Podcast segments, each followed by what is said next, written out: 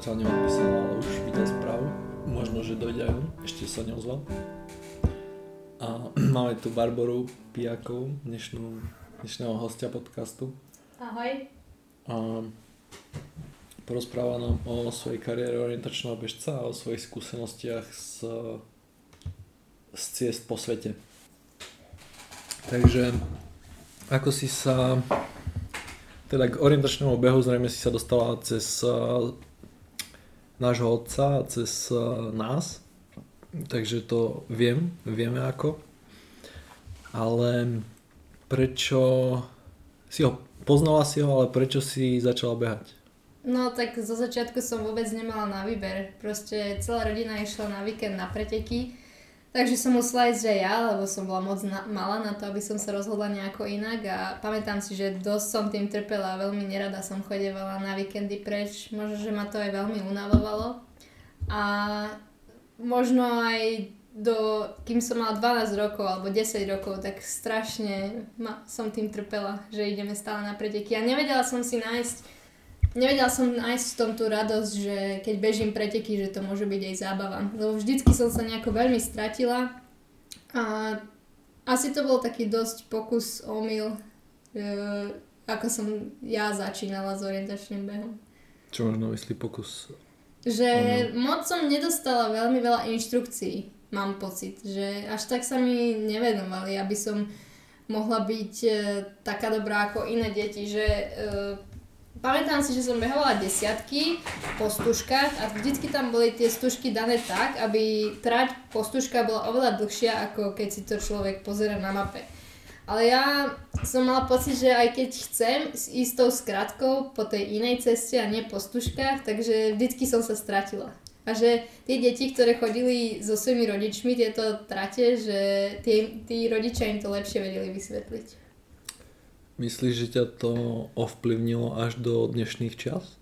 Možno nejako podvedome, hej, ale vedome si tým nie som istá. A kedy prišiel moment, že si sama začala behať okrem pretekov aj e, doma? Ako trénovať sama, hej? Áno. Možno keď som mala 12 rokov, že som videla, že Ondrej a Martin, vy dvaja, že beháte a že sa vám darí, tak ma to inšpirovalo, ale Začiatky boli veľmi ťažké, moc sa mi nepáčilo iba tak behať, to už skôr ten orientačný beh. Keď som videl nejaké zábery z videí, čo boli natočené na pretekoch kedysi, tak sa mi zdalo, že keď si dobiehala, si väčšinou bola nahnevaná. To si aj ja pamätám. A teraz to už tak nie? Uh, hej, občas to tak býva, ale myslím, že tých momentov je rozhodne menej, ako keď som bola malá. Mm. A teraz mám pocit, že vždycky iba trochu mi chýba a že vie to byť, môže, to je, môže tie preteky byť úplne perfektné. Mm. Ale nie vždy sa mi to podarí. A keď e, na začiatku si vlastne nevedela ako behať, tak e, podľa čoho si sa riadila?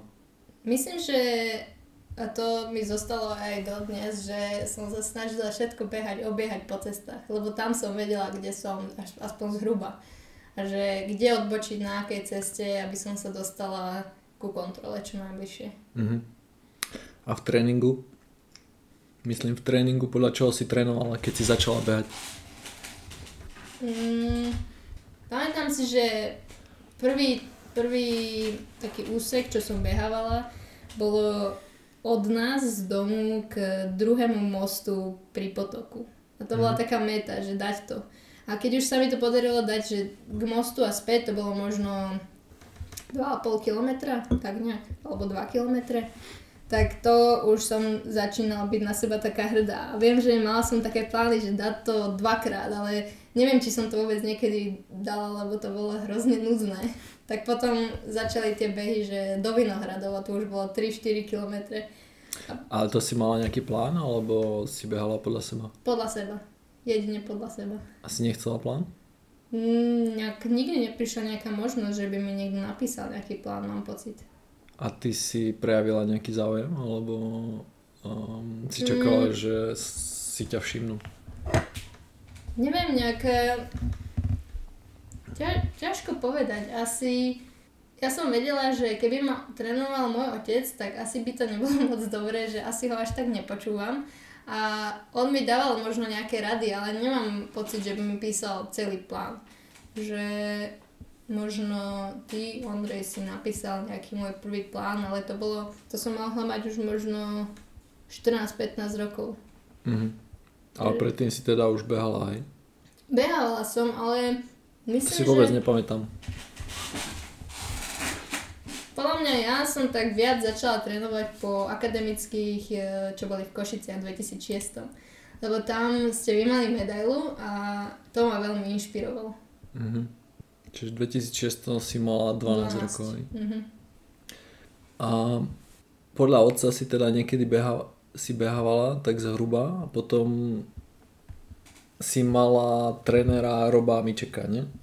Hej, ale to bolo až v sezóne 2015-2016. Aha. Takže bolo to podľa mňa veľmi, hej, pokusom, že ja som si vymýšľala, čo budem behať. Ty si mi radil, ty si mi nejaký plán písal, ale obvykle, čo som pochytila od druhých, alebo čo som videla, že iní trénujú, tak z toho som si niečo povyberala. Mhm. A viac menej to aj teraz tak robím, že treba vo Švedsku, kde som žila, tam robil náš klubový tréner nejaký plán a to, čo zaujalo, hlavne tie mapové tréningy, ale aj intervaly, tak to som chodievala a vlastne ten základ, čo každý beha objemy, dlhé pomalé behy, tak to už som si behala sama. Ty si vlastne v 2007 odišla do Luxemburgu, aj? Áno. A... To ma asi tiež dosť ovplyvnilo, lebo vlastne v Luxembursku nie je um, federácia orientačného behu. Takže ťažko sa tam, som sa tam vedela rozvíjať, lebo som nemala kde chodiť na nejaké beže, uh, orientačné tréningy. Mm-hmm. A iba som chodila do iných krajín z Luxemburska na preteky. A vlastne vtedy sa začali moje dorastenecké roky. Mm-hmm. Mala si... Uh, 2007 teda si začala behať tam, žiť. A dokedy si tam žila? Do roku 2012. Mhm. Čiže to si tam chodila na lokálne preteky okolo, občas na Slovensku si niečo zabehla, hej? Áno. Kto bol vtedy na Slovensku tvoj najväčší super? Podľa mňa Ľudka Sokolová. A mhm. postupne asi aj Lucia Kovalančíková a prípadne Vanda Hošeková. Mhm. A, bola si niekedy na dorasteneckých majstrovstvách? Bola som trikrát na dorasteneckých majstrovstvách. Mm-hmm. Prvýkrát v 2010 v Španielsku. A mm, pamätáš si na nejaký výraznejší výsledok z tých e, dorasteneckých?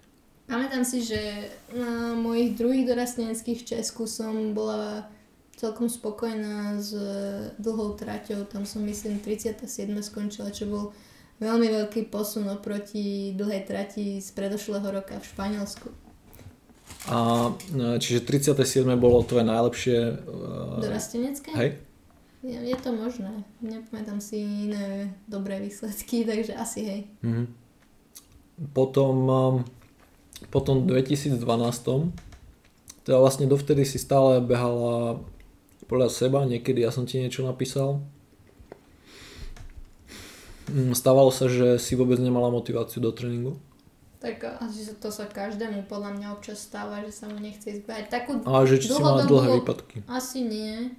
Mm, neviem, to už podľa mňa vtedy som cítila, že, že som bola taká, nepríjemne som sa cítila, keď som nešla behať. Takže aj, aj keď som išla iba kúsok behať, tak hneď som mala zo seba lepší pocit. Že teraz to tiež tak cítim, že rada behám mm, veľa krát do týždňa, že ne, necítim sa až tak dobre, keď si dávam voľný deň. Mhm. Čo ťa motivovalo vtedy do tréningu? Asi je to, že sa uvidím zase s kamarátmi, že uh, ne, Chcela som sa dostať na dorastenecké aj na juniorské majstrovstva. To boli moje hlavné góly. Myslíš, že preto, že si sa chcela vyrovnať eh, mňa a Martinovi? Asi, je to jeden, jedna, jeden z dôvodov. Aký iný ešte? No, že som chcela byť aj ja sama dobrá. Že som chcela dobré výsledky sama za seba. Mm. A potom po 2012 si odišla na vysokú školu, hej? Áno. Kam to bolo? Odišla som do Dánska, do Orhusu. To je na Judskom polostrove. Aha. A je tam vlastne centrum dánskej reprezentácie elitnej v orientačnom behu. Že veľmi... Vyberala si si to mesto podľa toho? Že tam bola uh, silná orientiacká základňa? Mm, hej, hej. A ako si si... a Teda najskôr si si našla klub a potom školu, alebo to bolo opačne? Nie, to bolo tak, že plán bol hneď do začiatku, že ísť do Škandinávie, ale bakalárske programy moc neboli vo Švedsku, respektíve bolo ich veľmi málo a nejak som nechcela ísť na ten študijný odbor, ktorý mali v ponuke vo Švedsku a, a prijali ma do Škótska, do Dánska. A napokon som sa rozhodla, že chcem ísť do Dánska na bakalára. Keď si tam došla, tak uh, ako to prebiehalo? Keď si tam prvýkrát došla? Je, v, v Škandinávii tak celkovo je veľmi ťažké nájsť eh, bývanie, takže prvý mesiac som nemala kde bývať. To bolo jedno z najhorších, jedno z najhorších období môjho života. A kde si bývala? A týždeň som bola v hosteli, potom som bola asi hm, buď 3 týždne alebo mesiac v takom študentskom ubytovaní, ktorý ale nebol, to bol taký študentský hotel, dajme tomu, že platilo sa tam za noc a neplatilo sa za mesiac. Mhm. A potom mi jedna orientiacká rodina napokon ponúkla, že oni majú jednu voľnú izbu, tak som sa presťahovala tam. Mhm. Ale napokon som dostala miesto na internáte, v, kde bývali všetci orientiaci, ale to bolo asi až po pol roku. To bola náhoda, alebo to ti orientiaci vybavili? Nie, tam som musela byť na zozname a postupne rozdávali izby, ktoré sa uvoľňovali a tam som bola možno tretia, takže až vtedy sa mi podarilo dostať miesto. Aha. A, Ale chcela som tam bývať, lebo tam boli všetci orientiaci vtedy. ale tak bola si na zozname presne do toho intraku, kde boli orientácie. Áno. Mhm. Bola si aj na zoznamoch do iných? No, hej, ale tam to, bolo, to by bolo podľa mňa roky, kým by som sa dostala na iné miesto. Mhm. A hneď, ak si došla do Dánska, si začala navštevovať ich tréningy klubové, alebo... Hej, hej. A ako ťa prijali v klube? Tak e, ten šéf klubu má veľmi rád nových členov klubu, takže bol veľmi milý. A celkovo nemali s tým žiaden problém, akurát e, sa celý čas rozprávali po dánsky, takže som moc nerozumela. Začala si sa hneď učiť po dánsky? Hej, začala som hneď chodiť na kurzy. A tým, že sa so mnou nechceli rozprávať po anglicky dáni v klube, tak som sa dosť rýchlo naučila nejaké aspoň základy a vedela som sa potom ku koncu môjho štúdia už celkom dohovoriť hlavne s kamarátmi, ale nikdy to nebolo až také detailné štúdium dánčiny. Mhm. A, a keď si sa s nimi dorozumievala, tak e, v akých situáciách si musela ešte prejsť do angličtiny? Mm, asi napríklad v popise trate, že kade som bežala postup. Aha. To som niektoré slovičko vôbec nevedela. Ale potom to sa tiež zlepšilo, tak keď to človek počúva stále, tak sa to na neho nalepí. Mhm. A aké si mala podmienky tam v klube? Čo ti poskytli, keď si za nich behala? Mm, tak oni tiež majú veľa spoločných tréningov, minimálne trikrát do týždňa. A, ale čo sa týka preplácania pretekov, tak to moc veľa nepreplácali. Myslím, že ani ubytovanie moc, takže tam tie podmienky neboli až také dobré. Akurát, Na Slovensku máš lepšie? myslím si, že hej. A skôr mám teraz na mysli k tréningom. V čom boli nejaké iné, ktoré si dovtedy nemala? Veľmi veľa takých štafetových tréningov, respektíve intervalových, že ľudia bežia spolu. Sme behávali. To znamená nejaké hromadné štarty a také, alebo čo? čo Hej, behávali sme hromadné štarty, ale to Sprintové bolo alebo lesné? v klube hlavne lesné, ale ja som veľa trénovala aj s tým dánskym centrom. Elite Z repre, hej? Hej. A tam sme mali veľmi veľa intervalových e, tréningov, že čisto iba beh. Oni tam majú všade v tom meste šprintové mapy, ne? Hej. Že koľko ich tam môžu mať? Mm, tak oni to majú asi aj celé poprepájané. Takže jedna veľká šprintová mapa. Celé mesto, hej? No, hej, podľa mňa je, o, tak to, ten internát, kde bývajú tí orientiaci, on je tak na okraji viac menej Arhusu, centra a odtiaľ až po centrum, až za centrum aj univerzitný park je celý zmapovaný na šprint. Uh-huh. Keď si tam na tých tréningoch trebárs uh, mali všade športident alebo behali? Nie, veľmi často nemali. A neviem, že nemali ani nič v lese, nič v teréne? Nie, obvykle bývali také tie malé lampiony. Uh-huh. Aký si mal najlepší výsledok, keď si žila v Dánsku? Mm, Oni v ako... Dánsku, ako na dánskych pretekoch? Celkovo v tom období. Si tam žila od 2012 do 2015, nie? Hej, ale z toho som bola pol rok eh, v Británii. Uh-huh. Tak počas toho Dánska? Mm, tedy som bola... 2013 boli majstrovstvá sveta juniorov v Česku a 2014 boli majstrovstvá sveta juniorov v Bulharsku. A ešte v 2014 som bola na akademických v Českej republike v Olomouci. Uh-huh. Ale nepamä- ja aj, nie, nepamätám si, aké mám výsledky vôbec. Čiže neboli nejaké výrazné, že by sa ti vrili do pamäti, hej? Pravdepodobne nie. Pamätám si, že v Bulharsku na štafetách som vynechala kontrolu. Uh-huh. Asi to máme v rodine. Ale to mne sa veľmi málo stáva, že by som vynechala kontrolu, to neviem, to bol nejaký úplný skrat. Ale pamätám sa, že v Bulharsku som ne, sa necítila úplne dobre, že nebola som vtedy asi úplne zdravá. Tam si prečo vynechala kontrolu? neviem, asi zahmlenie mysle. Si to nejak uh, neanalizovala podrobnejšie?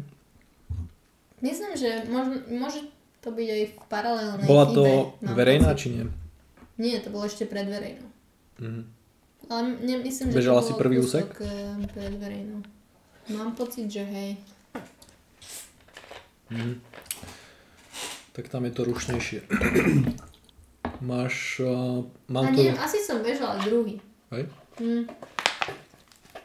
Mm. Nie, neviem, nepamätám si už presne. Čiže odtedy sa ti to nestalo, aj? Mám pocit, že nie. Mám tu ja, tvoje... Mne sa zdá, že ja keď idem disknúť, alebo keď sa mi chce disknúť, že to z vlastnej vôle chcem disknúť, ale nejak nediskujem preteky. To už sa ti stalo niekedy, že si chcela disknúť? Hej, napríklad tento rok na Cesome. Na longu, na hromadným štartom. Lebo čo sa dialo na Cesome je, že uh, som bežala, ale veľmi často som pokazala dohľadávku a vždycky ma tie dievčatá pomalšie dobehli na tej kontrole. A to sa mi asi 4 krát alebo 5 krát stalo, že už som toho mala plné zuby a nejak som sa nevedela skoncentrovať a bola som, pamätám si, že pred štartom som bola veľmi nervózna. Mm-hmm. A k tomu cesomu, prečo si sa nevedela skoncentrovať? Asi som, je možné, že som moc od seba očakávala a asi som aj tušila, že keď vybehneme, tak to to tempo bude veľmi vysoké a som možno mala pochybnosti, či budem stíhať. Lebo týždeň predtým som bežala časť longu, časť dlhej trate s Tamarou a ona je veľmi rýchla. Mm-hmm. Takže som vedela, čo očakávať. Takže že... z nej si mala strach? Asi aj z nej. A ešte som vedela, že chcem dobre zabehnúť, lebo deň predtým na cesome som bola tretia, takže som chcela taký čas dosiahnuť, aby som, bola, aby som mala podiové umiestnenie. Mm-hmm. Takže aj to mi asi zväzovalo ruky a že som iba myslela na to, že chcem byť do top 3 alebo neviem, mať dobrý čas a nie, aby som išla do lesa s tým, že chcem ísť presne, chcem stále vedieť každú sekundu, kde som a chcem vždycky správne vyriešiť dohľadávku. Hej, ale to sa ti vlastne vôbec nepodarilo, ne? Hej, takže úplne, úplne sklamanie. A boli nejaké preteky, kde sa ti to podarilo? No, čo som spomínala, tie dorastenecké, tak napríklad v Česku uh, 2011 na, tom, na tej dlhej trati, tam som bola veľmi spokojná, že som išla svoj plán tak, ako to bolo naplánované pred štartom. Uh-huh. Alebo čo si spomeniem napríklad uh, minulý rok na štafetách, kde som bežala tretí úsek za Sokol Pezinok, kde tam som bola spokojná s výsledkom. A ako si tam bežala? Mm, No možno, že výsledok nie je až taký dôležitý, ale tam si teda dokázala ísť e, úplne čisto, bez chyby. Že si dodržala všetky svoje naplánované postupy. Myslím si, že hej, možno ku koncu to tam bolo také dosť zelené a bol, možno malú kľúčku som tam urobila, ale hneď som našla kontrolu aj napriek malej, malému vychýleniu. To si išla druhý úsek? Tretí. Mhm. Bola som predtým, ale respektíve počas toho som bola trochu zranená, takže možno, že aj kvôli tomu som išla trošku pomalšie a som sa veľmi sústredila na to, aby som išla presne. Mhm. Dobre, čiže v Dánsku teda si bola na dvoch dorastenských, Nie, to už boli dvoch juniorských majstrovstvách A ešte tie akademické. a akademických a jediný výsledok, čo si z toho pamätáš, teda ktorý bol taký najväčší z tých všetkých, čo by si si spomenula? Mm, pamätám si, že mi veľmi málo chýbalo v Bulharsku na to, aby som sa dostala do A finále. Mhm. Ale pamätám si, že som sa tam strašne zle fyzicky cítila, že som bola vlastne na to, ako zle som sa fyzicky cítila, že som dobre zabehla, že som sa dostala možno pár sekúnd, neviem, do minúty mi chýbalo, aby som sa dostala do A finále. Takže to vlastne bolo dobré. Mhm. A, čiže A viem, že vlastne, nie, pamätám si, že som dosť dobre bežala na štafetách em, v Česku na juniorských, že to som stiahla, neviem, aj 7 miest, mám pocit. tiež posledný úsek? Mm, druhý, druhý úsek. Tam ste skončili 24. Viem, že Vanda bežala tretí úsek a ona stratila na verejnom prebehu topánku, lebo tam, bolo, tam bola taká riha a bolo v nej strašne blata a vody a ona asi sa jej rozrezala šnúrka a jej topánka tam zostala a ona už ten pitlík zabehla bez topánky. Koľko kilometr? No tak nejak. A potom sa ju ešte rozhodla ísť hľadať tú topánku a už ju nikdy nenašla. Mhm. No, a počas toho pobytu v Dánsku, počas štúdia, čo si študovala?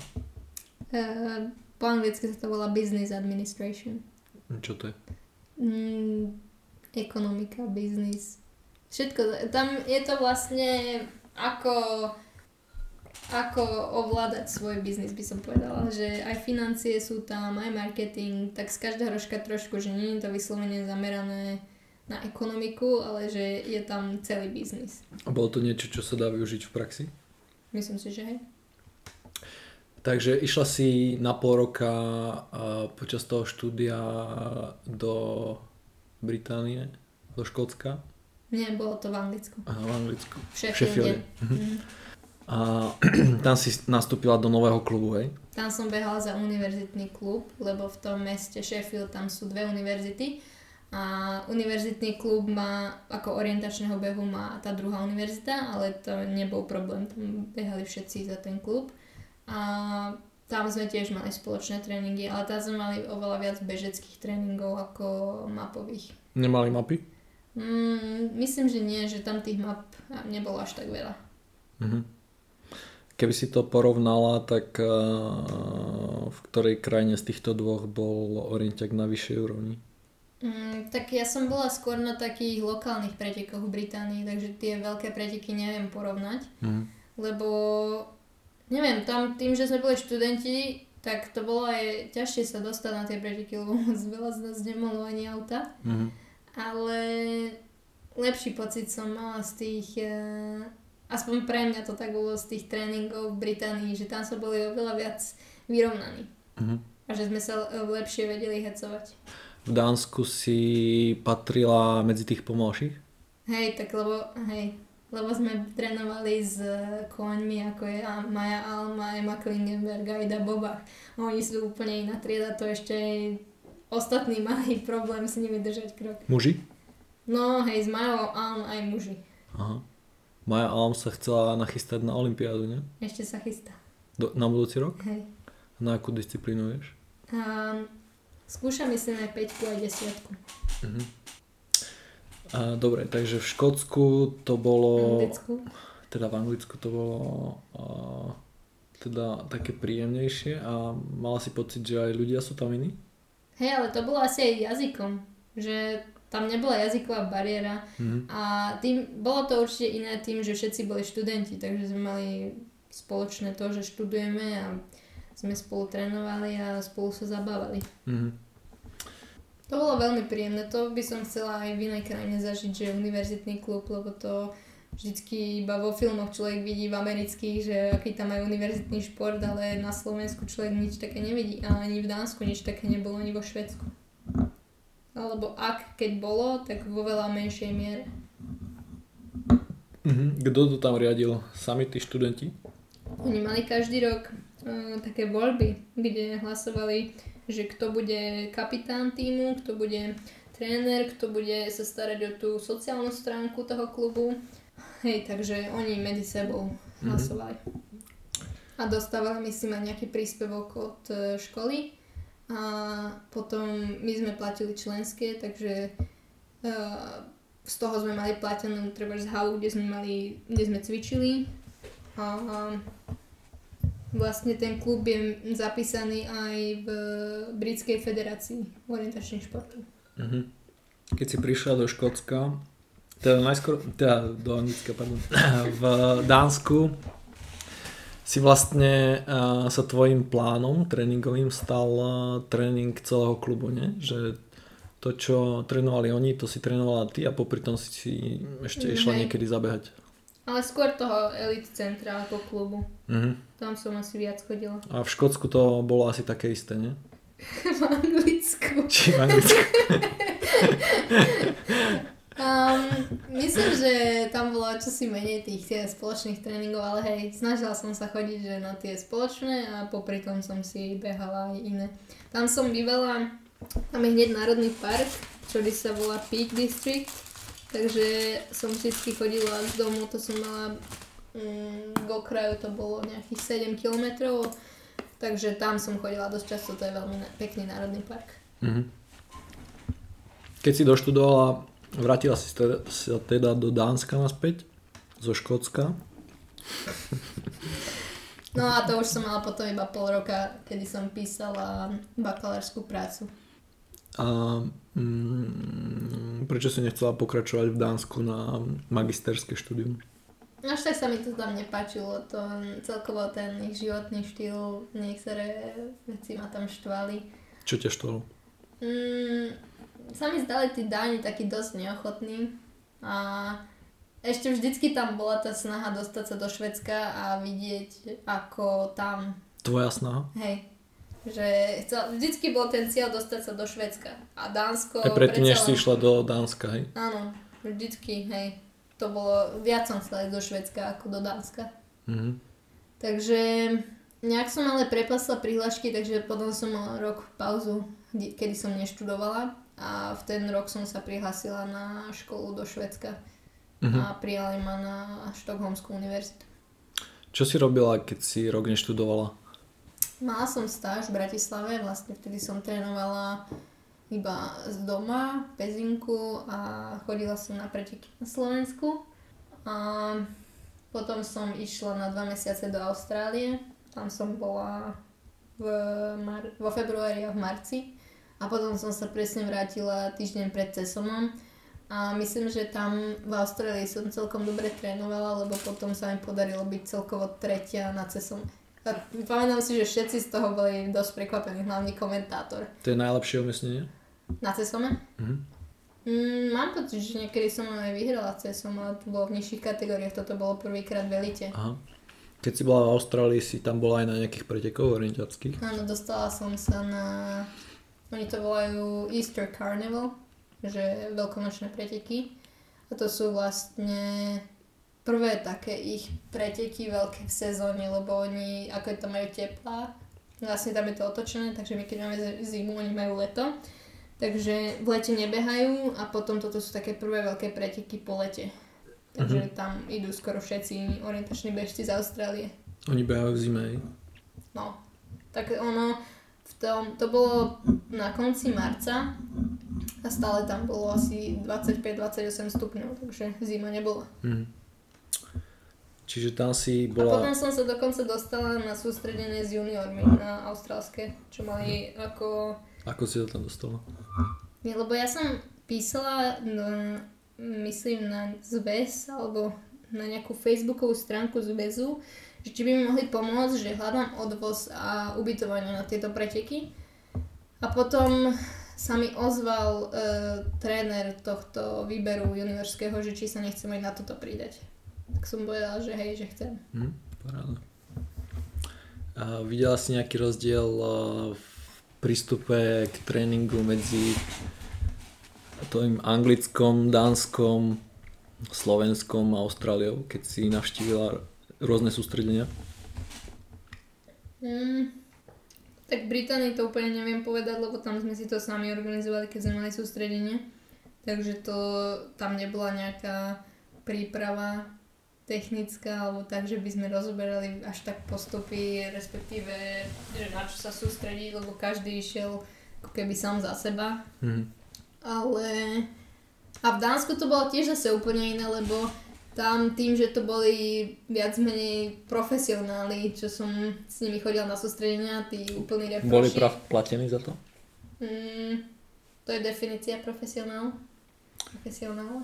Mm, možno, že nie, ale by ma zaujímalo, či sa to boli platení. Podľa mňa asi mali sponzorov. Hej, myslím, že mali sponzorov nejakých. A pracovali okrem toho? študovali. Ale mali, oni mali tak špeciálne porozkladané tie ročníky, že oni skoro neštudovali. Mm. Že viac menej šport bola ich hlavná náplň, aspoň veľa z nich. No a tam teda ako fungovala tá technická stránka, alebo ten prístup? Myslím, že viac to bolo tak, že hlavný tréner Lars Lindström, on trénoval aj ako bol osobný tréner Amy Klingenberg, Gidi Bobach a Mai Alm, takže oni to skôr tiež súkromí preberali. Mm. Že bola tam aj nejaká teoretická príprava so všetkými, ale nebola v takej miere, ako to oni v súkromí preberali, podľa mňa. Mm-hmm. A... Oni mali potom aféru s tou kamerou skrytou, nie? Áno. To bol ten tréner? Nie. To bol nejaký mm, čo, ako, čo má, mám pocit, že on tam bol ako pozorovateľ, alebo niečo také, že on vôbec nebol ani orienťak. A čo, tam, čo sa tam stalo? Že vraj on, ich, uh, on tam dal kamery, aby videl, že čo robia po pretekoch a pred pretekmi, že, že či sa sústredia, alebo niečo také. To bola ako zámienka, alebo... To mm, ja až tak... Bol aj nejak uh, potom súdený, alebo ako to dopadlo? Ja vlastne ani neviem, ako to dopadlo, iba viem, že dánsky bulvár o tom písal mm. dokonca. A viem, že hneď potom, ak sa to zistilo, že išiel domov. Ale neviem už, či Odkiaľ to... bol?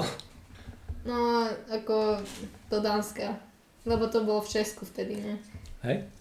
Na to boli tie, v Čechách? Mám, že majstrovstvo Európy, čo boli v Česku. Aha, Európy 2016? Mm, myslím, že hej. Mm-hmm. A ešte viem, že Maja Allen bola z toho dosť vyvedená z miery a ešte napriek tomu boli asi 5. alebo 6. celkovo na štafetách. Mm. Uh, keď si sa vrátila potom z Austrálie, tak ešte si... Ešte môžem to povedať, že tam to bolo v tej Austrálii oni to dosť tak e, dopodrobná, aj úplne základné veci, veci tým juniorom vysvetľovali, lebo tým, že Austrália je taká obrovská, tak oni sa až tak často nevidia. A oni tam, aby pomohli čo najviac s deťom, respektíve juniorom, alebo oni mali juniorov aj dorastencov, že oni to berú, že oni patria tiež do tej skupiny. Tak e, tam boli aj deti, tí dorastenci, ktorí až tak dlho nerobili ten orientačný beh. E, takže tam dosť hm, dopodrobne hovorili, že ako behať niektoré postupy alebo na čo sa sústrediť Pomohlo to aj tebe? Hej, mal som z toho dobrý pocit. Čo to znamená dobrý pocit? Že... Si pochopila niektoré veci, hej? Myslím, že hej, že... Alebo som si ich minimálne osviežil, lebo mám pocit, že počas mojej orientačnej kariéry sa mi moc nevenovali, nevenovali ľudia, tréneri takto. Takže to bolo aj pre mňa prínos. Mm-hmm. A keď si sa vrátila teda, išla si študovať do Švedska. Tam som odišla v auguste 2016. Uh-huh. A do nového klubu zase? Ako to funguje, keď eh, dojdeš do nového klubu? Hmm, vyzerá, že už si bola vo veľa nových kluboch, takže by si mohla vedieť, ako sa rýchlo začleniť, ne? Toto to bolo dosť veľké šťastie, lebo to je dosť medzinárodný klub. a už som tam poznala nejakých ľudí, takže tam som sa aj tak dosť ľahko dostala, lebo vlastne som nemala klub, keď som tam prišla. Že iba tak náhodou som sa spýtala a aj tí kamaráti mi pomohli, mám pocit, že som tam poznala Oystena Kvôl Osterbø, to je norský repre- reprezentant a Mortina Boströma. Uh-huh. A tých som vlastne stretla v Číne. Aha. Na PVT v Číne 2013. Uh-huh. Mhm. Čiže potom si s nimi bola v klube? Áno. A si s nimi stále v kontakte? Celkom, no s Oystenom mm, skoro vôbec. Občas mi lajkne nejaký tréning na strave alebo príspevok na Instagrame. Ale s Mortenom sa celkom kamarátim, hlavne s jeho ženou a s jeho synom. Uh-huh. Čiže vo Švedsku zase si nabehla na nový, asi zase úplne nový prístup, že si prebrala väčšinu ich tréningov a popri tom si si behala aj svoje, hej? Áno. Um, a tam bol zo začiatku ešte iný tréner, teraz už je iný zase. Mm, bol tam jeden Nor, Thomas Furuheim a Vyzerá, že jeho to už ku koncu dosť nebavilo. On potom iba tak zrazu odišiel, sa nevedelo, že čo sa stalo. A potom iba, sa, iba som zistila, že už má prácu v nejakých novinách v Norsku. Hmm. Že to bolo také nejasné, že on už musel byť dosť, e, neviem, ho to asi dosť nebavilo. Hmm. Prečo mali, mm, myslíš, že to on, bolo? On že vraj už chcel aj skôr skončiť, ale potom dostal nejaké ocenenie, že tréner roka Takže sa rozhodol, že ešte bude pokračovať. Mm. Ale už to asi nebolo pre neho to práve. A potom tam bolo dosť dlhé obdobie, kedy iba jeden, bol to bežec, ale nikto nás proste netrenoval, takže on sa podujal, že robil Čiže tréningy. to bol klub Leadingo. IFK Leadingo v Štokholme. Mm-hmm. Ako dlho asi nemali trénera? Takého riadneho aj rok. Bo to je celkom uh, pre švedský klub zásadné mať trénera, alebo celá príprava klubu smeruje k Tiumile a Jukole. A keď to nie je riadené, tak um, sa dá čakať, že nebudú až také výsledky. Mali nejaké výsledky dobré, keď nemali trénera?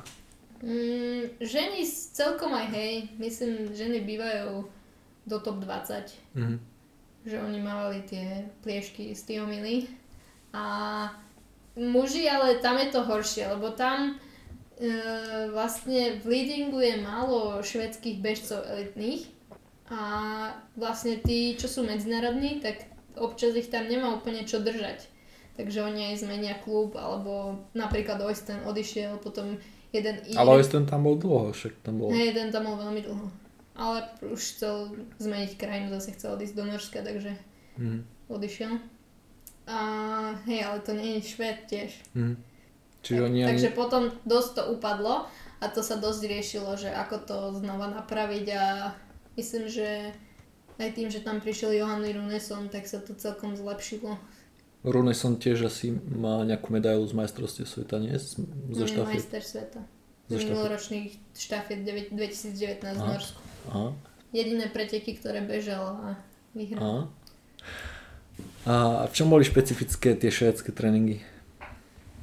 No tam to bolo, a tak nie všetky, ale dosť často teraz už s Johanom sme mávali treba tréningy spojené aj s oni to volajú, že široký výber, to sú vlastne, že veteráni nad 35, respektíve s dorastencami, s juniormi, takže...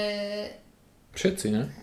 No, hej, takže celý klub mal spolutréning, že elitiaci mali samozrejme ťažšie a dlhšie trate, ale všetci sa stretli pred a po tréningu. Mm-hmm. To Klubo, bolo v klubovom dome, hej. No aj to, ale aj čo sme chodili na výjazdy mimo leadinga. Mm. Um, a aké typy tréningov tam mali? Tam... Boli to iné ako v Dánsku a... Tak tam závaží veľmi ten terén. Tak, uh... Oni iba v lese, nie? Že, alebo mávali aj šprintové tréningy? Vždycky sa prešlo na šprinty asi dva týždne pred uh, majstrovstvami Švédska v šprinte a v šprintových štafetách. Mm. Že vtedy sme sa viac sústredili na šprinty. Iba dva týždne? Mm, hej, povedala by som, že nie viac. Mm. Že ináč všetko v teréne. Hej, ale buď na dráhe, v zime tam sa behávali tre, intervaly na dráhe, lebo tam bolo vždycky to riziko, že bude sneh, ale posledné roky to bola dosť bieda. Celú zimu sa behávalo na dráhe? Keď Hej, nebo... od, začína sa v novembri až do konca marca. A potom uh, sa Potom- rýchlosť už netrenuje? Trénuje, ale už sa beha vonku. To beháme. V lese, v teréne, alebo na asfalte? Aj to, ale nie, obvykle na lesných cestách sme to behávali. Mhm. Čo je, Nejaké intervaly, hej? hej, obvykle to máme po minút, ako na minúty, nie na metre. Mhm. To sme vlastne v pondelky sa behávali na drahe intervaly a vo štvrtky to boli intervaly na lesnej ceste. ceste. Mhm. Ostatní tvoji parťaci z klubu mali aj osobných trénerov, alebo nikto tam nemal osobného? Mm, myslím, že Johan trénoval niektorých, ale iba zo pár ľudí z klubu. Že aj im trochu písal plán, aj to s nimi konzultoval. Že niektorí mali ešte iného trénera ostat- a že Johan bol doplnkový, alebo tak. Viem, že trénuje ruskú reprezentantku, reprezentantku Veroniku Kalininu a ešte ona je majsterkou sveta z Dánska. Ona je tiež v Leadingo. Hej, A A ešte viem, že trénoval Jofiu Sarkozy, to je zase maďarská reprezentantka. A oni boli ešte obidve tento rok juniorky, mám pocit. Veronika je určite ešte juniorka. Mhm. Ja neviem, či aj niekoho iného trénoval, to, to som si neistá. a ty si nechcela, aby teba trénoval? Mm, tak som nad tým asi nikdy neuvažovala, lebo som vedela, že trénuje kopec iných ľudí, tak som asi ani neskúsila sa ho spýtať. Že Prečo? Lebo on už aj tak proste robil tréningy pre celý klub, pre eliťakov, všetko plánoval, sústredenia, preteky, takže myslím, že je celkom zaneprázdnený. Neviem, ne, nikdy mi to nenapadlo. Možno. Čiže si tým, že si nikdy nezažila, ako je to mať osobného trénera, tak uh, No tak jedine ten Robert Miček, ale tam je to tam je to otázne, či sa to dá nazvať úplne ako osobný tréner, keďže sme neboli v kontakte osobnom každý deň. Že treba, že sme boli v kontakte, ale cez e-maily alebo cez Mhm. telefón. mhm. A počas toho pobytu zase o Švedsku si bola na, na rok v Portugalsku? Alebo na pol na roka? pol roka. Tam si teda zase došla do nového klubu, hej? Áno. To som, tam som behala klub za klub, čo sa volá ATFA. Jeden z najväčších portugalských a aj najbohatších. Mhm. Mm, tam uh, majú tiež spoločné tréningy, alebo tam to ako funguje, fungovalo v klube? Bývali tam, viem, že raz týždeň mali spoločný tréning, ale to bolo čisto iba beh intervaly. Mhm. A tam chodili aj iba atleti, že nie iba orientační bežci, ale tam sa mapa skoro netrenuje. Veľmi málo. Či, a takže tí, Takže čo oni- trénujú, tak individuálne mapu. Ak, tak hej, ale podľa mňa oni ani moc individuálne netrenujú mapu. Ale bola si aj s nejakými elitnými bežcami? V kontakte? Uh, jeden, nepamätám si teraz, ako sa volá, taký veľmi dobrý junior, portugalský asi jediný, ale už je eliťák, myslím. Minulý rok, keď sme tam boli, tak jednu etapu dobre zabehol na tých. Áno, ale nepamätám si, ako volá. Mhm. No, ten bol dobrý. Ale on teraz sa myslím už viac sústredí na atletiku zase, lebo tam má lepšie podmienky ako orientačný beh. Aha. Um, A tak až Portugálci tiež nemajú až tak veľa elitných orientačných bežcov. zdajú sa ti, v čom sa ti zdali tí orientiaci z rôznych krajín podobní? Že ich to zbavilo veľmi každý víkend chodiť na tie preteky. Hlavne tých Portugálcov, podľa mňa tých to fakt bavilo. Myslíš, že najviac zo všetkých? Brali to viac jak spoločenskú akciu, alebo... Hej, že tam išlo určite na, o tú spoločenskú akciu, ale aj o tú lásku k orientačnému behu. A myslím, že možno, že aj vo Švedsku išlo o tú spoločenskú akciu, ale oni to tak nevedia prejaviť samozrejme ako Portugalci. Mhm. A ktorí sa ti zdali taký, že by si si tam vedela predstaviť eh, svoj život? Asi v Portugalsku by som vedela žiť. Hej? Tam, eh, je, tam je to proste príjemné. To v Lisabone to je veľmi krásne mesto a Tými ľuďmi alebo prostredím alebo čím? Aj tými ľuďmi sú veľmi priateľskí Portugalci a je to podľa mňa krásna krajina. Ešte stále tam je veľmi veľa vecí, ktoré som neobjavila. A páči sa mi, že keď idú na preteky, tak tam je to veľmi staromodné stále, že idú všetci spolu, majú mikrobus, potom auta a všetci spia spolu a všetci si spolu aj varia. Uh-huh. To si aj ty zažil, že každý večer sme mali spoločnú večeru. Uh-huh. Si pamätám ten dezert, že rezance s cukrom nakrajané na kocky. A... To už si aj nepamätám. Ale hlavne kurča každý večer. A pomaranče. Áno, a pomaranče domáce. Hm? A ich to baví, oni to neberú, že oni podľa mňa by mali kľudne peniaze na to ísť aj do nejakej ubytovny, ale oni proste tak chcú byť v telcvični spolu všetci. Mm. Že to robia aj Španieli, aj Portugalci. Mm. A že oni to berú tak, že to proste k orientačnému behu patrí. A tam je to dosť bežné, že oni si postavia stan v telocvični a chcú mať trošku viac súkromia. Mm. Mm. To som bola celkom prekvapená, keď som to videla. Uh. A, sú, a príde mi to tam v Portugalsku, asi preto sa mi to tak páčilo, že to je podobné ako na Slovensku, že všetci sú tam kamaráti. Mm-hmm. Vlastne keď sú z rôznych klubov, tak proti, proti sebe až tak nesúťažia. Že nie, my sme lepší, lebo sme z tohto klubu ako vy. A to možno vo Švedsku tak je. V Dánsku menej, lebo tam je to tiež také viac rodinné. Lebo je tam oveľa menej ako vo Švedsku. Um, rozmýšľala si niekedy nad tým, že pôjdeš na majstrovstvá sveta dospelých? Rozmýšľala som nad tým, že by som išla, že teba presvedčím, aby si začal trénovať na majstrovstvá sveta v Česku a že ja budem trénovať a my sme išli ako rodina. Ako prázdninové preteky, to asi nie, to by som chcela dobre zabehnúť.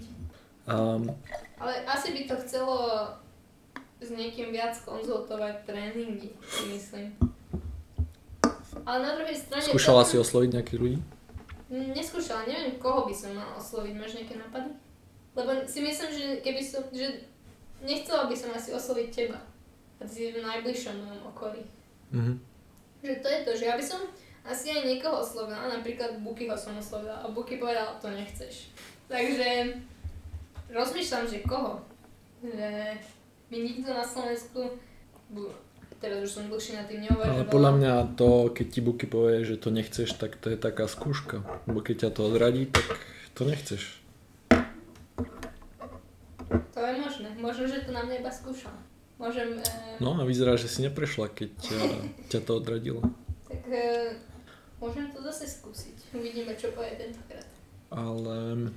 A prečo myslíš, teda... Alebo možno, že by to chcelo viac si o tom behu naštudovať, lebo... O orientačnom behu. Ale ja si myslím, že aj o behu. Viac ale nemáš o... pocit, že keď si nezabehla preteky, že to nebolo kvôli behu, ale kvôli orientácii? Neviem, určite som mala pocit aj, že teraz mi to zrovna vyšlo mapovo, ale fakt som mi zle bežalo. Mm. Ale mám pocit, že z roka na rok sa cítim lepšie a lepšie fyzicky, že mám pocit, že, bo ja som tiež niekedy mala boreliozu a neviem, či som sa z nej 100% dostal, lebo oni nerobia nejak moc tie testy, že či už je človek vyliečený, oni iba urobia ten prvý test, aspoň ja som to tak mala. A, a nebola si potom na testoch? Už som dlhšie nebola. Možno, že by som to mohla zase skúsiť. Um, prečo myslíš, že si nikdy nemala nejaký výrazný výsledok uh, na väčšom podujatí? Myslím si, že to kvôli tomu, že ma vždycky moja hlava brzdila. Že nemám, ešte som neprišla na ten presný návod, ako dohovoriť moje mysli, aby to ustála, ten tlak aj aby sa vedela koncentrovať celý čas na pretekoch. A rozmýšľaš nad tým? Teraz už som nad tým možno mesiac neuvažovala, ale ešte tak, keď sa behalo na Slovensku teraz prednedávnom, vlastne posledné preteky cesom, tak som nad tým dosť uvažovala, že čo idem zmeniť v mojom tréningu, aby som sa zlepšila. No teraz je ideálna príležitosť, lebo nie sú žiadne preteky a nič to nerozptýluje, lebo keď um, chodíš každý víkend na preteky a musíš sa pripravovať z víkendu na víkend, tak tréning nie je taký usporiadaný, aby to niekam mohol smerovať. Hmm, to je pravda. Takže teraz čo? Nedojde. Lukáš napísal, že nedojde. Uh, to by si si asi teda mala dať za úlohu, že... Ale máš nejaké nápady, že akú literatúru si mám prečítať? Možno, že netreba čítať nič, ale... Možno, že meditovať, alebo neviem, dostať sa do nejakého stavu, keď to k človeku proste príde. Neviem. Lebo si zase nemyslím, že by som nad tým strávila málo času, ale zatiaľ som ešte na nič asi prelomovej neprišla. Aj keď si myslím, že som sa za ten čas veľmi zlepšila aj v ovládaní svojich myšlienok, ale ešte sa mi veľakrát vie stať, že to proste neviem, neviem dostať do takej roviny, aby som bola spokojná. Ja si pamätám, že kedy si v nejakom článku Thierry napísal, že sa trénuje v bežnom živote a dal tam za príklad uh, trénovanie na letisku, keď uh, myslím, že písal, že sedí na, uh, v hále, čaká na svoj let a sleduje svoju batožinu a sústredí sa iba na tú batožinu, na nič iné. Mm-hmm. A že to má ako tréning, síce sedí na letisku, nemôže nič iné robiť, ale trénuje svoju mysel. Mm-hmm. To, a možno, že... to môže byť dosť náročné. No je. Ale možno, že netreba vôbec rozmýšľať nad tým, že prečo ti nevychádzajú preteky, ale, ale skôr sústrediť sa na to, čo práve robíš. Naučiť sa sústrediť momente, na to, čo práve robíš. Ale neviem, či som Hej, asi som uvažovala nad tým, že prečo mi to nevychádza, ale snažila som sa aj prísť na to, že čo urobiť pred pretekmi alebo počas pretekov, aby to vyšlo. Niektoré veci mám pocit, že to robím dobre, ale ešte vždy ma niečo, bo nevždy, ale viem zo párkrát často niečo ovplyvniť som divne povedala, ale chápeš? Mm. A, ale podľa mňa mňa vie často ovplyvniť aj to, že mám pocit, že som, že sa zle cítim fyzicky. A to nie, že v, v momente sa cítim zle fyzicky, ale že tak už dlhšie sa mi nebeha dobre napríklad. Myslíš, že nie si úplne zdravá? Nie je to možné. A teraz práve tento rok mám pocit, že začínam dostávať do takého levelu, že sa cítim pomerne dobre väčšinu času. Väčšinu času, keď trénujem. Mm-hmm. No, keď spolu chodíme behať, tak mám pocit, že dobre že vládzeš dobre. No, myslím, že toto je rok, kedy som na tom najlepšie fyzicky počas môjho života. Mm-hmm. Ale tak určite má na to vplyv aj to, koľko som robila turistiky v lete. Že myslím, že je to pre mňa veľmi pozitívne, keď robím aj turistiku a keď robím aj iné veci ako behám. Mhm. Ja mám rovnakú skúsenosť s turistikou, že ma vie dobre pripraviť aj na veľké preteky. Takže tento rok si bola na, si išla cestu hrdinou SMP, prešla si ju celú za 23 dní, nie? Áno. Je to dokopy nejakých 760 km a s tým vlastne, že posledný úsek sme si my robili z peknej cesty na Devin, to sme bežali, aj ty si vlastne sa pridal. Uh-huh. Koľko je tam prevýšenie? Celkovo? Áno. Uh, myslím, že okolo buď 31 tisíc alebo 33 tisíc. Uh-huh. Takže je tam možno 3 alebo 4 dní je to pod tisíc, ale stále nejakých 800 metrov. Denne. Áno, ale obvykle je to 1500 aspoň, alebo 1300, takže je to dosť náročné. Išla si to o, s ľudkou, hej? Ľudkou Sokolovou, áno. A čo bol taký impuls pre to ísť, roz, ísť takúto dlhú štreku? Asi mali sme ísť tento rok spolu do Ameriky a to nám nevyšlo, tak sme chceli toto bol taký plán B, taký záložný plán, že prejsť túto trasu, lebo minulý rok sme prešli inú dlhú trasu turistickú. A samozrejme, že aj tú Slovensku sme chceli prejsť, lebo to je niečo, čo by mal možno každý Slovak prejsť, to je také... Minulý rok ste išli Kungsleden vo Švedsku, je? Áno, kráľovská cesta. Mm-hmm. Na dve tretiny, myslím, že dve tretiny sa idú nad polárnym kruhom. Mm-hmm. No a k tej SMP, mm, ktorá časť tej SMP sa ti zdala najkrajšia?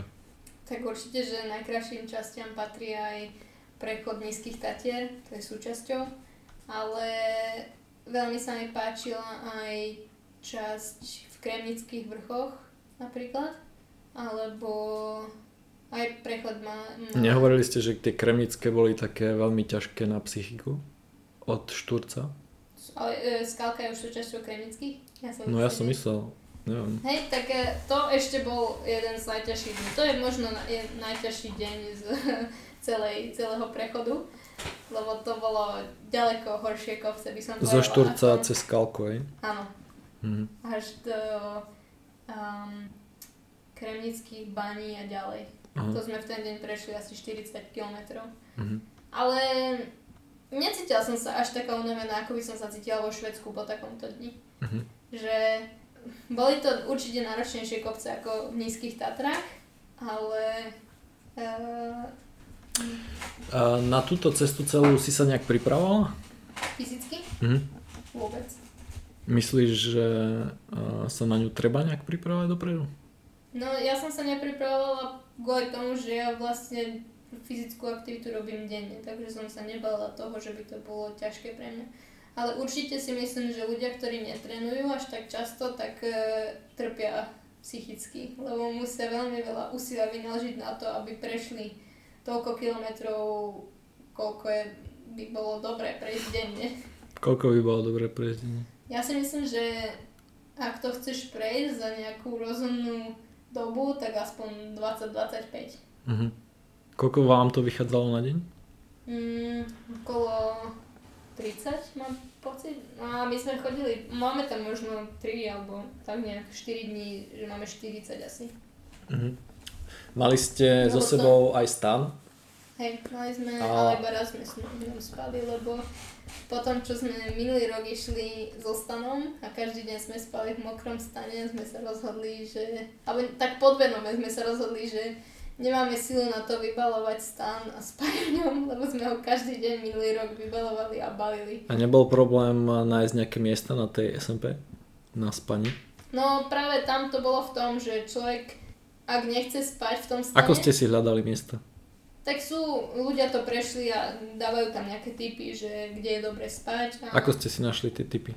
Je napríklad skupina na Facebooku Aha. a veľmi veľa ľudí, čo to prešlo alebo čo to ide, tam dáva svoje tipy a A to rady. ste si hľadali dopredu alebo počas toho, jak ste kračali? No my sme to našli, ja som to našla asi až druhý deň, čo sme už kráčali. A nebol problém so signálom na, a hľadaním online na tej ceste? No ja mám O2, takže ja som mala veľa problémov, ale ľudka má Orange, tá nemala problém. Aha. Ale vlastne plán bol taký, že viac menej denne prejsť 30 km. Okolo toho miesta, že 30 km hľadať niečo na spanie. Mhm. A keď to nevyšlo, tak sme boli pripravené prejsť aj ďalej, lebo sme vedeli, že to zvládneme. Mhm. A s jedlom, koľko jedla ste si nosili so sebou? No, našťastie tuto to není také ťažké, lebo je pomerne často obchod. Najhoršie to bolo, mm, že medzi Košicami a Telgartom nie je žiaden obchod. Mhm. Iba, no pokiaľ sme nechceli zísť z hlavnej trasy. Inak, ak by sme zišli, tak je jasné, že nájdeme. Ale tam sú iba nejaké Košice až Telgard, to je reálne dlhá, nie? 3 dní sme to asi išli, o 4. Aha, Neviem, môžem to pozrieť, to tak. no to je jedno. Ale sú tam kúpele, číž, nie, štos. Štos. Štos. štos, to cez to si stále milím, neviem prečo to nie je rovnaké. Tam nie sú potraviny? Práve že nie, iba keď človek trošku nižšie ešte zíde. Lebo oni A tam ste nezišli, hej?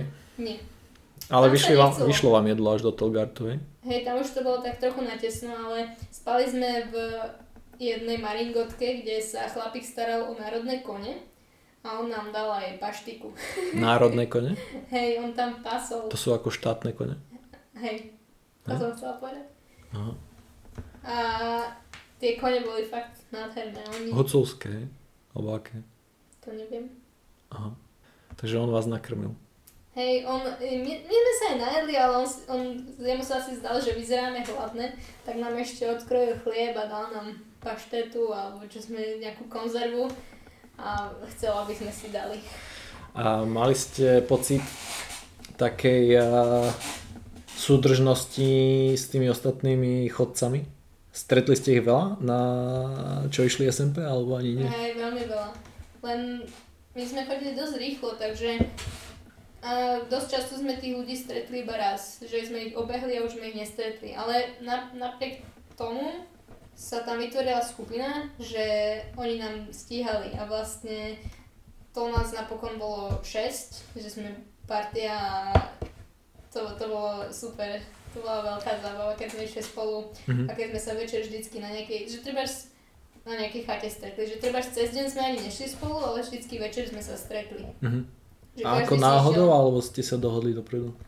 No, určite, že prvé dva dní treba, to nebolo, mm, nebolo plánované, ale v nízkych Tatrách sa nedá moc inde spať.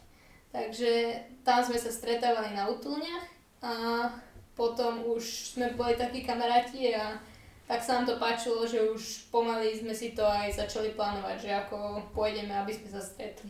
A ste ešte stále v kontakte? Hej, máme aj skupinu na WhatsApp. Aha. Aj sme to oslavili potom, že sme to prešli spolu. A keď si išla tú cestu, tak mala si pocit, že viacej ľudí ide smerom na Duklu alebo na Devin? Nie, rozhodne išlo asi 90% ľudí na Devin. Aha. Tak ono aj mi bolo povedané, že oficiálna trasa je smerom na Devin a nie opačne. Hej? Mhm. Uh, takže rok predtým si hovorila, že ste boli na dlhej ceste v tom Švedsku. Čiže najskôr ste sa museli dostať za polárny kruh. Mm-hmm. To ste išli ako? Hneď po Karst Cup 2019 sme išli smerom do Pezinka. A, tam sme na druhý deň, na druhý deň sme už leteli z Viedne do Štokholmu tam, mm. sme, tam nám dosť meškal let, takže sme neskoro si strašne líhali Štokholmom kamarátov na madrac a potom ráno sme zase skoro dosť odchádzali a tu sme leteli do Kiruny. Mm. To je banické mesto na severe, 800 km na sever mám pocit od Štokholmu, možno viac. Asi aj viac. A odtiaľ sme išli ešte 160 km autobusom. Aha. k jednej horskej útulni, odkiaľ sa začína Kungsleden, kráľovská cesta. A v ten, hneď v ten deň ste začali, jak ste tam došli? Áno. V ten deň sme ešte prešli 17 km. Ale začínali sme asi o 4. po obede. Len to ešte bolo leto, takže tam sa dosť neskoro stmievalo, takže to nebol problém. Kedy sa stmievalo? Vtedy sa ešte myslím nejak okolo po 10. určite. To bolo niekedy v auguste? To bolo v polovici augusta. Uh-huh. A vtedy tam zrovna ešte išla značka Fjellraven. Organizuje pochod pre pracovníkov, alebo neviem, ako sa tým, k tomu tí ľudia úplne dostanú ale oni chodia iba čas tej trasy a že on, ona pre nich vytvára body, kde môžu stanovať a kde dostanú palacinky a horúcu čokoládu. Ste sa medzi nich zamiešali a ste si aj vyzobrali? No my sme nevedeli, že hoci kto tam iba tak môže prísť a dostane, takže sme nešli po horúcu čokoládu, ale vždycky sme, alebo často sme spali pri ich stanoch. Mm. A cestou ste vyšli na najvyšší kopec Švedska. Kebnekaise. Aký je vysoký? Má okolo myslím 2110 alebo tak nejak. Mm-hmm. Ale vrch je ľadovec. Není až taký vysoký, ale vrch je ľadovec. Vlastne si hovorila, že sa vymenili vrcholy, nie? Hej. Že predtým bol myslím ten severný najvyšší a teraz už je ten južný vrchol najvyšší. Od minulého roka? Od 2018. Aha. Lebo sa roztopil ľadovec? Mm. Aha. Vtedy v 2018 boli strašné horúčavy v Škandinávii, že tam bolo teplejšie ako na juhu Európy. Aha. Takže vtedy sa roztopil. To bol asi ktorý deň, e, koľký deň uh, vašej cesty? Si štvrtý alebo piatý, len ono je to odbočka z kráľovskej cesty. Ale našťastie my Koľko? sme iba... Jeden deň? No, pre nás jeden deň, by to určite išli dlhšie. Hmm. Lebo vlastne to bola zachádzka do údolia, možno no 15 km, dajme tomu. Potom to bolo 10 km, 20 km tam a späť na Kebnekaise a potom na druhý deň sme zase išli naspäť do Udolia, naspäť na hlavnú cestu cestou Udolie. Hmm. A pokračovali sme ďalej. Bolo tam veľa komárov? Mm, nie, určite sme čakali, že to bude horšie. Aha. A ja, ja som bola celkom v pohode na ľudku, ale dosť chodia. A takže si, ona ti odlákala komárov, nie? Podľa mňa, aj keby tam nebola, tak to nebude pre mňa až také hrozné. Koľko dní vám to trvalo? Dokopy 17 s odbočkou, takže bez odbočky 16. A koľko kilometrov ste prešli? Mm, z Kebnekaise asi 270, oh, 470 alebo 480. Za 17 dní, hej? Ale boli sme ďaleko viac zničené ako na SMP. Po 700. 760 dokonca, Po no. 760. A, veľ, a tam bolo dokonca prevýšenie na celej trase iba nejakých 12 tisíc alebo 14 tisíc. Mhm. Že je ďaleko nižšie a napriek tomu sme boli každý večer úplne zničení. A koľko dní z toho celého vám pršalo? No, skôr otázka je, koľko dní nám nepršalo. Možno deň a pol nám nepršalo. Ne? Nie, nie, nie. Posledné dva dní určite nepršalo. To boli nádherné dni a keby tak bolo každý deň, tak to nemáš problém prejsť. Mhm. Ale tým, že pršalo celý čas, tak to bol boj od začiatku do konca a bolo to asi najťažšia vec, čo som kedy v živote zažila. Čiže ste aj v noci spali v mokrom? Mm, to nie, ale mali sme napríklad prasknuté na fukovačky, takže nám um, nebola dobrá uh, izolácia od zeme. Prečo ste mali prasknuté? Neviem, nejak sme si nekúpili nové, keď sme tam išli. takže to bola úplne taká amatérska chyba, ale um, čo narobíš, tak už keď sme tam boli, tak už sme spali na takých. Mhm. No a v zime tam bola, teda v noci bola aká zima? V noci bolo tak uh, 7-8 mm, najmenej stupňov by som povedala. Mhm. Ale ja som mala našťastie dobrý spacák, takže ja som to vedela prežiť, ale vždycky sme boli tak 20 cm hlboko v spacákoch. Mhm. A, a ako sa to dalo zvládnuť, keď si bola celý deň mokrá? No, Ako ste to, čo ste robili, aby ste sa zohriali? Aby ste... no tak to, to zase zima nám, keď sme kráčali, aj keď sme boli mokré, to nám nebolo, lebo sme... Ale nemohli ste dlho stáť, hej? Mhm. Že potom, keď sme stáli, že sme jedli alebo tak, tak potom sme sa vyzimili, ale tu sme zase začali kráčať a po nejakom čase zase sa to zlepšilo. Akurát e, sme museli za, zabezpečiť to, aby sme mohli spať v suchom. Mhm. Takže ste mali nejak zabalené veci? Hlavne sme si balili spacáky, uh, no aj spacáky, ale sme si balili ruksaky, aby nám tie nepremokli, že ani to nebolo až také po- potrebné, že baliť si to do iných vriec, Mhm. hlavne aby tie celé ruksaky boli v suchom. Mhm. Len eh, horšie bolo, keď sme si chceli niečo oprať, tak eh, to už by nám nikdy neoschlo, lebo tam bolo stále vlhko a Takže zima. ste neprali vôbec, hej? Iba keď sme boli uh, pri sušiarni, že sa, sa nám stalo, že sme občas spali pri útulni, pri horskej chate a tam sme mohli použiť sušiareň. Zadarmo. Nie, to sme si platili, Aha, ale mohli sme teda použiť aj sprchu aha, a kuchyňu. aha. A mm, si hovorila, že ubytovanie bolo drahé, že 30 eur na noc v chate. Mhm. Na jedného dokonca. A v stane to bolo zadarmo? No, iba ak by sme neboli 150 metrov od chaty, tak je to zadarmo. Inak sa to berie, že využívaš veci v tej chate ako kuchynku, Mhm. alebo teda plynovú bombu, takže vtedy by sme platili, ak by sme boli vonku. A za tých 17 dní koľkokrát ste spali vnútri v chate? Asi, no v útulniach sme asi 4 krát, ale z toho dve boli úplne opustené, že tam iba v čase núdze sa spí a dvakrát sme boli tak v takej horskej chate, že sme si zobrali kľúč v jednej osade, potom sme si tým kľúčom otvorili tú chatu, prespali, zamkli ráno a v ďalšej osade sme ten kľúč vrátili. Aha. A to síce bolo platené, ale to bolo asi nejakých 100 korún, čiže 10 eur na noc na osobu, takže to, sme, to nám stalo za to. Lebo Mhm. tam sa dalo aj zakúriť v krbe, alebo tam bola plynová bomba. Mhm. A jedlo ste si niekde cestou aj kupovali, alebo všetko ste si museli niesť? Mm, občas sme si niečo kúpili na horskej chate, ale tam sa nám to jedlo až tak ani nepáčilo, lebo oni tam mali dosť často takéto vysušené jedlo, čo si zaleješ vodou. A potom sme sa aj nejakým zázrakom k takému jedlu dostali, že sme ho našli, lebo v chatách, čo ponechávali ostatní turisti, to si môžeš pobrať. A vôbec nám to nechutilo, nám z toho bolo zle, takže potom už sme si to ani, ani by sme si to nechceli kúpiť. Mhm. A viem, že strašne sme zatešili, to bolo ako Vianoce, keď sme sa dostali k normál, normálnemu obchodu. A ako často, alebo koľko normálnych obchodov ste tam cestou mali? Možno dva. Aha. A, ak to nazveme normálnymi obchodmi. Ak normálny, tak to asi iba jeden. A ináč to boli nejaké maličké? Mm, super malé. Mhm.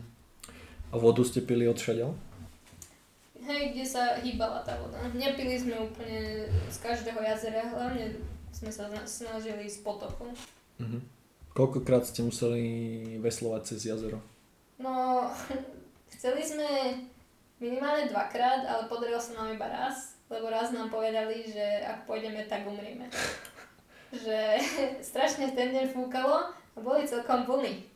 A to bolo mať, to bolo strašne dlhé jazero, ale bolo treba sa dostať iba krížom cez to bolo asi 100 metrov, tak nejak mám pocit.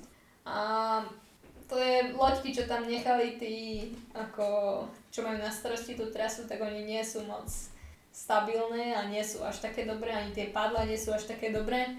Takže nám povedali, že to nemáme ísť, že oni nevedia zaručiť, že by nás vedeli vyloviť z tej vody. Takže ste išli na okolo autobusom, hej? Nie, nie, nie. To, to potom sa odhľadal jeden chlapík na motorovej lodi, že napokon, že nás zoberie. Aha, ste mu zaplatili? Hej, tak on tam ako ponúka tú službu, len ani on nechce ísť na motorovom člene, že sa bal. Aha. A potom to si pamätám, že hej, tam to zrovna v ten deň nadvezovalo na autobus, čo je tiež vtipné, že súčasťou tejto trasy je cesta autobusom. Ako oficiálne jej?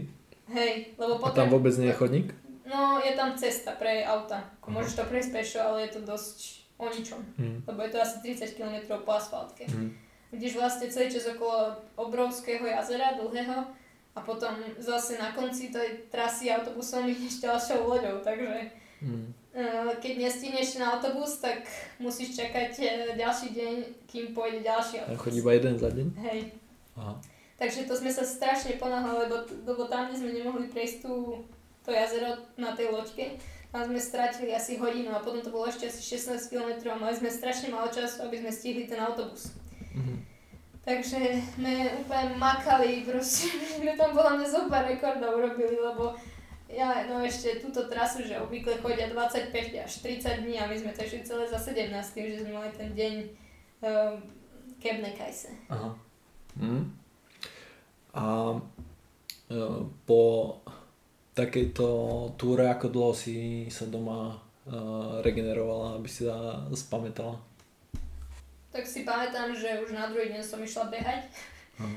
a to iba kúsok, možno 4 km a už som behala normálne, ale asi to bola chyba, lebo potom a, potom som bola zranená vlastne, no. Asi to bolo už preťažená, preťažený môj členok, lebo tam to bolo fakt náro, náročná tá podložka na, na tej celej trase a Bažina, potrebovali. No aj bažiny, ale konáre, potom rôzne um, ako korene stromov tam boli, kamene a dosť často sme mali celé tie nohy pokrivené, aby sme vedeli dostupovať. Mhm. A boli nejaké preteky potom, na ktorých si cítila rozdiel, keď si sa dostala potom z toho zranenia? Že si cítila rozdiel ako... Mala som pocit, že asi do kopcov sa mi počasí lepšie beží. Hm, nestratila si rýchlosť? Mm, asi aj hej, ale asi nie až tak veľmi, aby som to až tak v lese. Hm. V lese predsa len človek musí vedieť preskakovať všetko možné a je to tam iné, ako keby som bežala nejaký šprint, že keby som bežala šprint určite to veľmi cítim. Mhm. Mne sa zdalo, že po takej túre je dobre zaradiť in, viacej intervalových tréningov a potom a, človek sa, aspoň ja som sa veľmi rýchlo vedel dostať naspäť do dobrej bežeckej formy. Koľko by si chcel bežať intervalových tréningov za týždeň? No, ja behám tie krátke a to kľudne 5 môžem. Aj 5 dní v kuse? No, neviem, či som niekedy dal 5 dní v kuse, ale tak 3 a 2 dní trebárs. Že medzi tým jeden deň voľno. Tak to skúsi. Teraz takto spätne, keď sa pozeráš na to, že si nikdy nemala, nikdy ti nikto nevysvetlil vlastne čo robiť ako orientiakovi A... A trochu mi to asi vysvetlil, ale možno, že ako dieťaťu, ako dieťa by som to potrebovala oveľa viac ešte. Mhm. Čo by si poradila iným, ktorí by boli teraz uh, ako ty, ale o 10 rokov mladší? Že nikdy sa im nikto nejak nevenoval, ale majú ambíciu, boli niečím motivovaní do toho. Určite, čo podľa mňa toto by mohli robiť aj dospelí, že iba zobrať mapu a kráčať.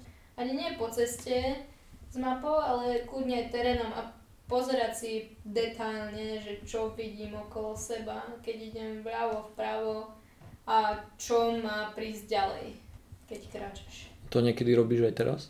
Hej. A, a myslíš, že to ti pomôže pochopiť um, význam mapy?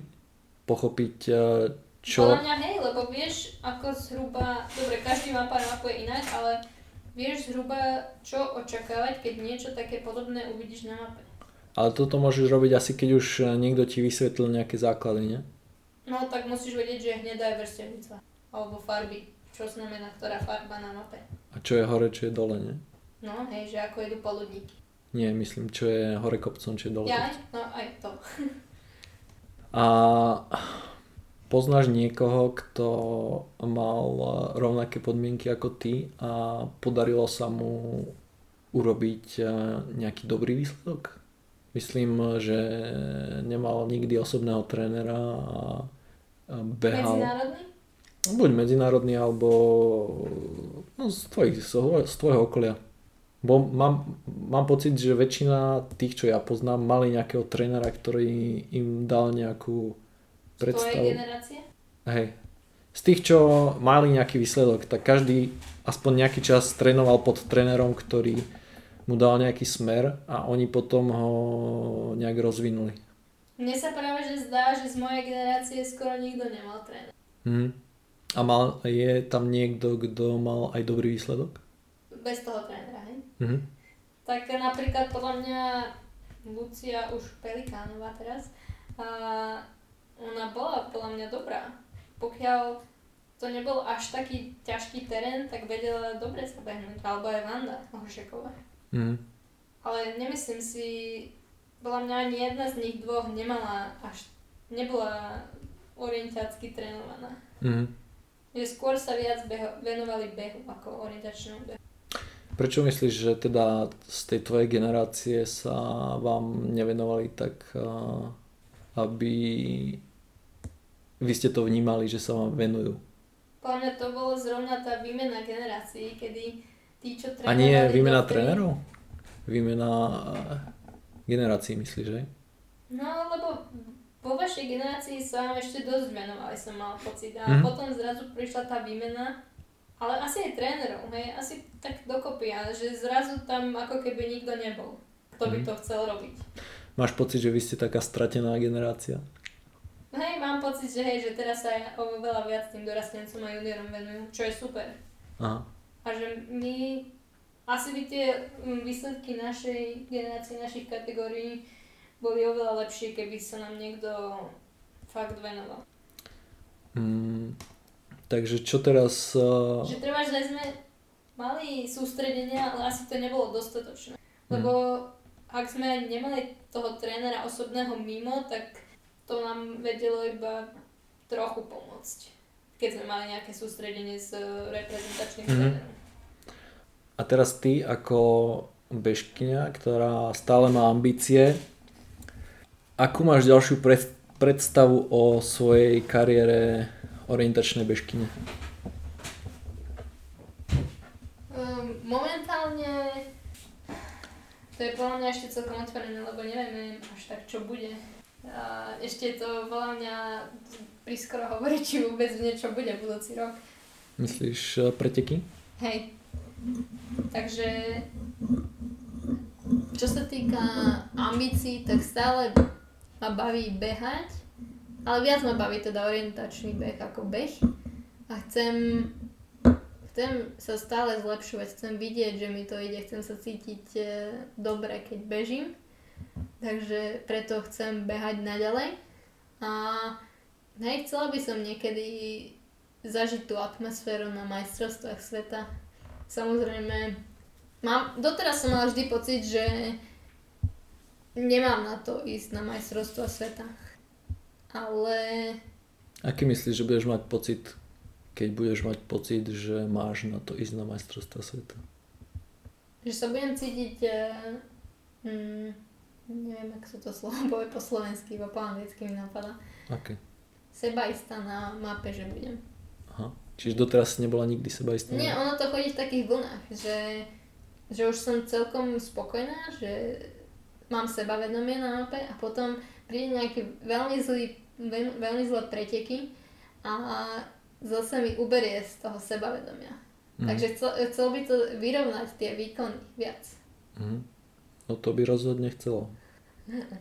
tak teraz je ideálna príležitosť, keď ťa tie preteky nevyrušujú, venovať sa iba tréningu a, a ďalšiemu rozvoju. Vandin otec ktorý má prezivku Hošo, mi venoval veľmi veľa uh, literatúry aj o orientačnom behu, tak uh, si to naštudujem. No, a verím, že teda budúci rok od tebe budeme počuť uh, ako o vyťazke na veľa pretekoch. Tomu aj ja verím. Dobre, tak uh, budem ti držať palce. Ďakujem. Ďakujeme. Tak čaute. Čaute.